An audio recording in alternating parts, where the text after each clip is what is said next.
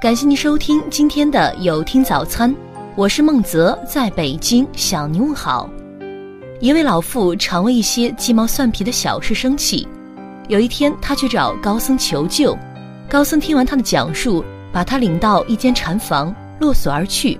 妇人气得破口大骂，骂了许久，高僧也不理会。妇人便开始哀求，高僧还是置若罔闻。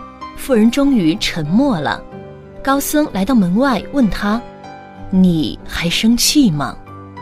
妇人说：“我只为我自己生气，我怎么会来到这个鬼地方受这份罪？连自己都不肯原谅的人，怎么能心如止水？”高僧拂袖而去。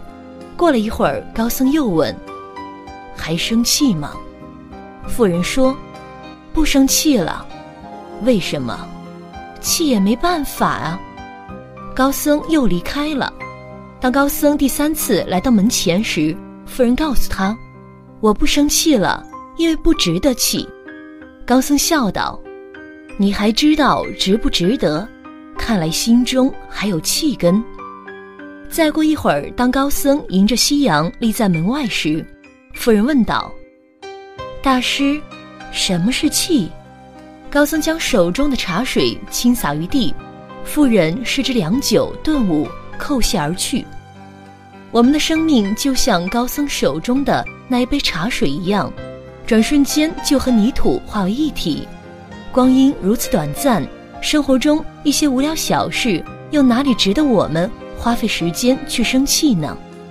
相信我们在生活中都有过为琐事生气的经历，无非是为了争高低、论强弱，可争来争去。谁也不是最终的赢家，你在这件事上赢了某个人，说不定会在另一件事上输给他，输输赢赢，赢赢输输。当你闭上眼睛和这个世界告别的时候，你和普天下所有的人是一样的，一无所有，两手空空。